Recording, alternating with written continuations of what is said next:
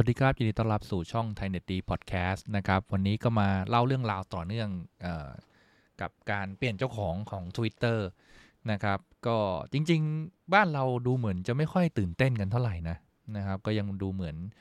อใช้งานกันเป็นปกติ แต่ก็คือมันมีเรื่องราวต่อเนื่องมานะครับ ตอนแรกคิดว่าครั้งที่แล้วพูดถึงเรื่องนี้ไปเนี่ยนึกว่าจะจบล้วแต่ตอนนี้กลับกลายเป็นว่าคือแน่นอนนะครับทางทวิตเตอร์เนี่ยเขาก็ซื้อที่เท่าไหร่นะ 40 บิลเลียนป่ะ แต่ซื้อซื้อแพงพอสมควรเลยแหละ แล้วตอนนี้ราคามันตกลงมา เทียบกับมูลค่าหุ้นเนี่ยนะครับ มูลค่าของ Twitter ตกลงมาเยอะมากนะครับเข้าใจว่าหายไปเกือบเจ็ดสิบเปอร์เซ็นต์เลยนะครับ คือผมไม่รู้ว่าอะไรมันเกิดขึ้นก่อนนะ แต่ก็คือหลังจากที่ทางคุณอีลอนนะครับ แกซื้อบริษัททวิตเตอร์ไปเนี่ย แกก็หลายอย่างอย่างแรกเลยก็คือแกพูดถึงเรื่องของการลดคน แล้วก็ทำการปลดคนทันทีเลย นะครับ ซึ่งไม่รู้เหมือนกันว่าแกเลือกการปลดคนยังไง เพราะเพราะการปลดปลดเยอะเหมือนกันนะนะแล้วก็มีมีคนลือประมาณที่ว่าสมมติในแง่ของโปรแกรมเมอร์เนี่ยนะครับก็คือเขาเอาโปรแกรมเมอร์มาไล่ใช่ป่ะแล้วก็ดูว่าเอาเอาให้เอาโค้ดมาดูใครเขียนโค้ดน้อยก็อยู่ใน list ที่จะโดนออก คือเอามาเทียบเหมือนจะบอทบอททอมห้ายี่ห้าเปอร์เซ็นต์มั้งไอหนึ่งยี่ห้าเปอร์เซ็นต์ล่างเนี่ยโดนโดนแน่นอนอะไรประมาณนั้นนะครับ โดยที่ไม่ได้ดูถึงความสำคัญนะของโมดูล นะครับเพราะนี่คืออันนี้ก็เป็นเรื่องหนึ่งแหละนะครับก็เลยเลยหลายๆคนนะบางคนที่ไปได้เขาก็ออก แล้วก็อย่างที่เคยเล่าไปละในทวิตเตอร์เนี่ยมันกลายว่าโครงสร้างเขาเนี่ยมันมันขึ้นอยู่กับฝีมือคนพอสมควรเลยนะมันก็เลยกลายเป็นมีข่าวอีกรอบหนึ่งว่าเฮ้ยหลังจากเขาให้ออกวันศุกร์เนี่ยเสาร์อาทิตย์เนี่ยก็มีการเริ่มมาไล่กันเขาคำว่าไล่กันคือไล่โทรตามนะฮะสำหรับคนที่มีความสำคัญเนี่ยหรือหรือแนะนำกันว่าใครที่พอทำงานได้เนี่ยนะครับ ให้ให้ให้ช่วยกลับมาทำได้ไหมอะไรประมาณนี้นะครับฟังดูก็ตลกดีนะก็คือคือคือเป็นเป็นการให้ออกที่แปลกมาก คือผมก็ไม่รู้ว่าเขาจะรีบทำไมต้องรีบขนาดนั้นก็ไม่รู้นะครับพอคุณรีบมากๆใช่ไหมมันก็กลายเป็นว่าคนคนที่แบบคุณคุณจะตัดสินใจยังไงอะนะว่าจะเอาใครอยู่จะใครไปนะปัญปัญปัญหาเกิดมา ก็ไม่รู้จะมีคนกลับไปหรือเปล่านะครับก็เขาก็บอกประมาณที่ว่า อย่างแรกเลยก็คือคือพนักงานบริษัทอเมริกันจะเป็นอย่างนี้ครับ บางทีคนอินเดีย คนเอเชียเนี่ยเวลาไปทำงานที่โน่น บริษัทพวกนี้เขาก็จะให้เหมือนกับเป็นเขาเรียกเป็น work visa นะก็ออกวีซ่าให้เพื่อให้เราสามารถไปอยู่ไปทำงานได้นะครับนี่ก็เป็นทางหนึ่งที่จะไมเกรดไปใช่ไหมประเด็นก็คือว่าทันทีที่คุณให้โดนให้ออกจากงานเนี่ยคุณมีเวลาแค่ 60 วันเองไอไอช่วงก่อนเนี่ยนะครับก็ก็มีปัญหากันเยอะนะสมัย ช่วงก่อน เพราะว่ามันกลายว่าอะไรรู้ไหมหกสิบวันเนี่ยคุณสมมติคุณไปซื้อบ้านคุณไปเช่าบ้านคุณไปซื้อไอ้ทรัพย์สินไว้อะนะครับ ไม่ต้องอะไรมากแค่แค่มีรถเนี่ยนะคุณจะเอาเวลาที่ไหนสามหกสิบวันเนะ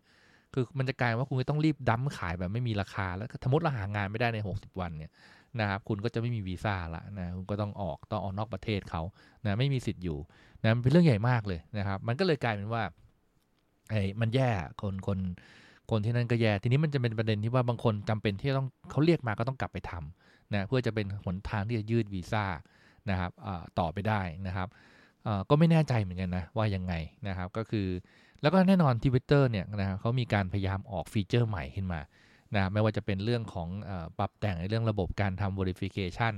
นะเป็นระบบที่ว่าจ่ายเงินนะ verify ได้เร็วขึ้น เหมือนมีระบบ auto คือว่าคือหาช่องทางเก็บเงินน่ะนะคือที่ผ่านมา Twitter ก็คือเป็นเหมือนแพลตฟอร์มฟรีใช่ไหมเหมือนเหมือน Facebook เนี่ยนะให้ดูฟรีแล้วก็ได้ได้รายได้จาก ad นะแล้วก็ช่วงหลังเนี่ยที่เขาเจอปัญหาเรื่องรายได้จากโฆษณามันลดลงใช่ไหมครับหลายหลายบริษัทก็เริ่มนะฮะเริ่มตัดสินใจดูว่าดูท่าทีนะตอนนี้ยิ่งยิ่งหนักเข้าไปใหญ่นะมันกลายเป็นว่า คือน่าจะกลุ่มของโฆษณาจากเอกชนแล้วเนี่ยมันเหมือนกับว่าฝั่งรัฐบาลเองเนี่ยนะครับพอเห็นการเลิกออฟ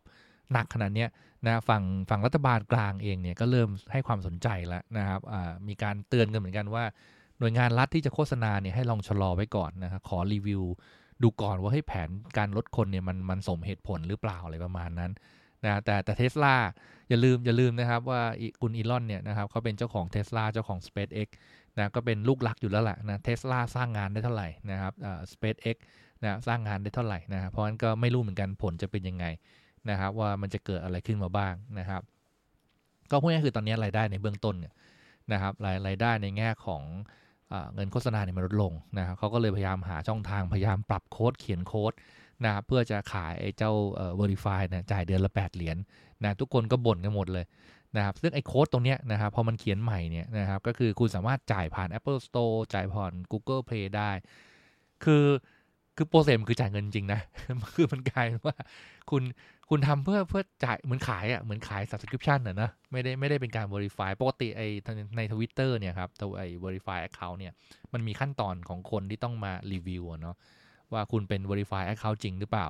ก็อีลอนเนี่ยเขาก็ทวีตเหมือนกัน ว่าตรงนี้มันเคยเป็นช่องทางนะครับมันจะมีคน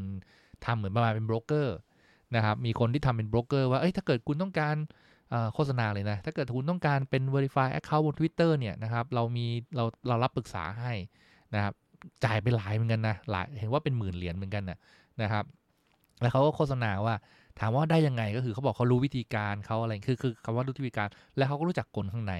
นะครับทางอีลอนก็เลยมองว่าที่ผ่านมาเนี่ยมันเหมือนกับว่ามีคนมาได้ประโยชน์จากเขา แล้วก็พนักงงานภายในเนี่ยนะครับมีการช่วยรัดขั้นตอน ก็คงเหมือนคล้ายๆกึ่งๆนะบ้านเราเมื่อก่อนใช่ไหมเวลาเราไปติดต่อที่สถานีราชการบางทีพอมันช้าเงี้ยถ้าเรารู้จักคนรู้จักขบวนการนะครับเรา หล่อลื่นซะหน่อยแล้วก็เร็วขึ้นอะไรประมาณนี้นะครับเพราะงั้นทางคุณนิลอนเขาเลยบอกว่าสิ่งที่เขาทำเนี่ยนะครับก็คือแค่เอาไอ้ verify account เนี่ยนะครับขึ้นมานะครับอยู่ในขบวนการที่ถูกต้องจ่ายเงินอย่างถูกต้องนะฮะรายได้เข้าบริษัทเท่านั้นเองนะครับก็บอกที่ผ่านมาเนี่ยมันก็มีใต้โต๊ะอยู่แล้วอะไรประมาณนั้น อันนี้ไม่รู้จริงหรือไม่จริงนะครับแต่เขาก็ capture นะครับไอ้เพจที่มันมีโฆษณา มีอะไรเงี้ยขึ้นมานะครับโอเค แต่ประเด็นมันมี2อสอย่างที่ต่อจากนั้นไปแน่นอนนะครับเขาต้องมีการเขียนโค้ดใหม่ นะครับเวลามันมีโค้ดใหม่ขึ้นมาเนี่ยนะครับไอ้ลักษณะของแพลตฟอร์มพวกนี้มันก็มีเรื่องของ security ใช่ไหมอยู่ดีคุณจะ launch โค้ดใหม่ขึ้นไป คุณต้องมีการ verify ต้องมีการ audit อะไรก่อน แล้วทุกอย่างตอนนี้มันเร่งไปหมดนะครับเพราะนั่นคือทางทางอีลอนก็ผมไม่แน่ใจว่าใครแต่ผมเห็น message ประมาณที่ว่า เขาบอกว่าให้ engineer เนี่ย certify self certify เองเลยเออคือนะมีมีอย่างนี้ด้วยเหรอนะแบบ engineer แบบ self certify เอง คือหมายว่าคุณคุณ certify security audit เองเลยอะนะครับ โดยที่โค้ดเนี่ยจริงๆปกติมันก็มีขั้นตอนมันใช้เวลาอยู่แล้วเนอะมันกลายว่าผมก็เข้าใจเขานะ คือคือไอ้อันอื่นเนี่ยไม่ว่าจะเป็นเรื่องของเครื่องบินเทสลานี่ก็มีคนบ่นเหมือนกันนะเขาบอกว่าเทสลาเนี่ยอีลอนเนี่ยเล่นเอาไอ้ระบบขับอัตโนมัติไอ้ autopilot เนี่ยมา test ในมนุษย์เลย แต่จริงเขาเขาฉลาดอย่างตอนนั้นก็บอกว่าให้ระบบนี้มันไม่ใช่นะ มันเป็นแค่ระบบแอสซิสและเป็นแค่ test เท่านั้นอะไรประมาณนั้น แต่ก็คือในแนวคิดก็คือว่า คือคือเขาบอกว่าให้ระบบเนี่ยมันต้องเร่งนะเพราะงั้นไม่มีเวลา audit หรอกนะเพราะจะให้ทีม engineer เนี่ย self certify ไปเลย ก็เลยกลายเป็นว่าเฮ้ยคนที่ดูเรื่อง Security ไม่ว่าจะเป็น CISO เป็นอะไรออกเลยนะครับทีมที่ดู audit compliance ก็ออกเลย คงไม่ไหวแล้วมั้งนะครับคือเขาเขาคงห่วงเรื่องความเสี่ยงแหละนะครับในเรื่องไอ้ concept เรื่องของผมก็เข้าใจแหละว่าในแง่ของที่เขาอยากจะ implement นะนะมันมันก็จะรอขั้นตอนนะไม่ไหวแต่ว่า ตรงนี้ใครใครจะเป็นคนรับ แต่ตอนนี้ก็ออกมาแล้วนะในเรื่องโค้ดนั่นก็ส่วนหนึ่ง แต่ตอนนี้ยังโชคดียังไม่มีคนเจอช่องโหว่แต่ว่าเชื่อว่าทุกคนในตอนนี้กำลังพยายามมองในกระบวนการอยู่นะครับมองในโค้ดอยู่ แล้วก็หาทางที่จะ exploit มันอยู่แล้วแน่นอน แต่ที่เจอในเบื้องต้นเลยมันกลายเป็นว่าไอ้ระบบ automation เนี่ยนะครับที่พยายามทำให้คุณจ่ายตังค์แล้วคุณ verify account ได้เร็วขึ้นเนี่ยมันกลับกลายว่าถ้าเกิดคุณรู้เงื่อนไขที่มันจะอนุมัตินะครับคุณสามารถทำ fake account ได้ไม่ยากเลย นะครับ แล้วก็คุณก็จะได้โลโก้ มันก็มีเคสเละไปหมดเลยนะ คือไม่ว่าจะเป็นแบบธรรมดาธรรมดาฮ่าๆหน่อยนะครับ ก็ทำ fake account ปลอมตัวเป็นอีลอนบ้างนะครับหรือปลอมตัวเป็นใครขึ้นมาแบบแซวฮ่าๆอะไรเงี้ยแล้วก็มีคนไปถามนะเฮ้ยทางทวิตเตอร์เนี่ยคุณก็รู้อยู่แล้วว่าคุณคุณเก็บเขาแปดเหรียญแล้วคุณก็รู้ fake account คุณก็แบนเขาแปลว่าคุณได้แปดเหรียญฟรีๆใช่ไหม ทางอีลันก็ทวิตบอกเออใช่แล้วไงก็ได้เงิน โอ้ฟังดูนะครับ ตลกเลย ไอ้ตรงนั้นยังไม่เท่าไหร่นะล่าสุดเนี่ยมันมีคนที่โอเค ถ้าเกิดคุณเล่นๆเนี่ยไม่เท่าไหร่มีคนไปปลอมนะครับเป็นบริษัทหนึ่งนะครับแล้วก็ทำบริษัทนี้ทำอินซูลินขายนะอยู่ดีไปโพสต์เลยว่าเราเราจะแจกตอนนี้เราจะแจกอินซูลินฟรีคือคนที่เป็นคนคนยุโรปเนี่ยจะเป็นคนตะวันตกเนี่ยไอ้ตะวันเออฝั่งตะวันตกคนยุโรปเลยเนี่ยจะเป็นเบาหวานกันเยอะใช่ไหมบางทีเขาต้องฉีดอินซูลิน นะเพราะนี่อยู่ดีๆมีคนมาโพสต์เนี่ยโอ้โหรีทวีตกันใหญ่เลยนะพอนั่นเสร็จปรากฏว่าโอ้โหหุ้นบริษัทตกเลย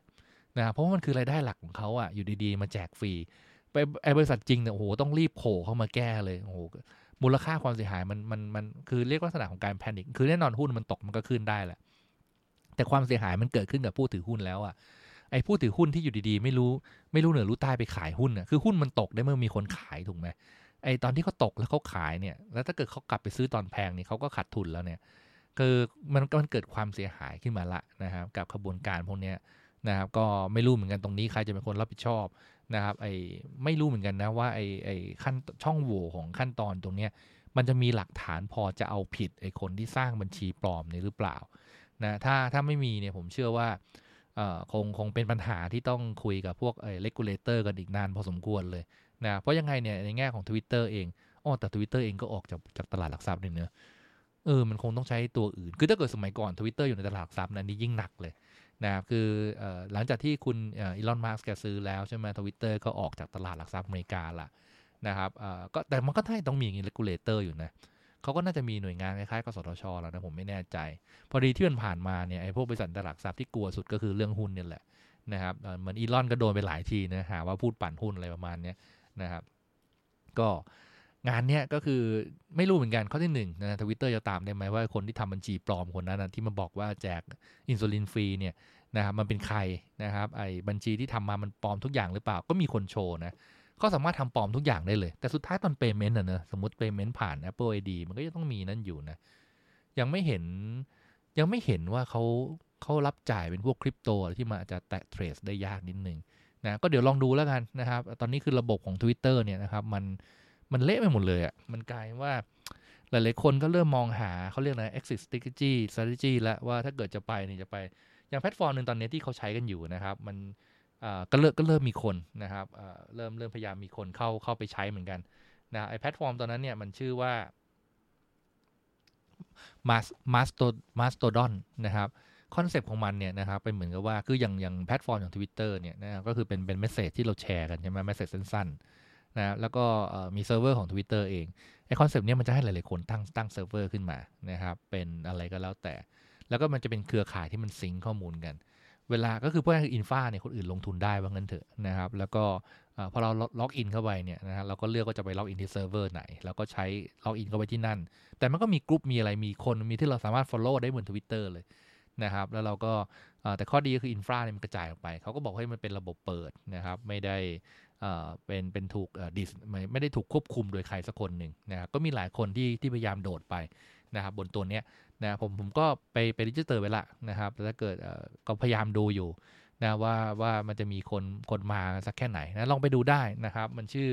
อ่า Mastodon แต่ว่าเมืองไทยยังไม่ค่อยเห็น ยังไม่มีคนลงทุนตั้งเซิร์ฟเวอร์นะนะครับเราเรา สุดท้ายสุดท้ายคือคอนเซ็ปต์มันจะเหมือนว่าต้องต้องมีคนลงทุนตั้งเซิร์ฟเวอร์นะครับแล้วก็มีคนเข้าไปล็อกอินไปจอยไปไปสมัครอะไรประมาณนั้นนะนะตรงนี้ก็ยังฟรีอยู่นะครับ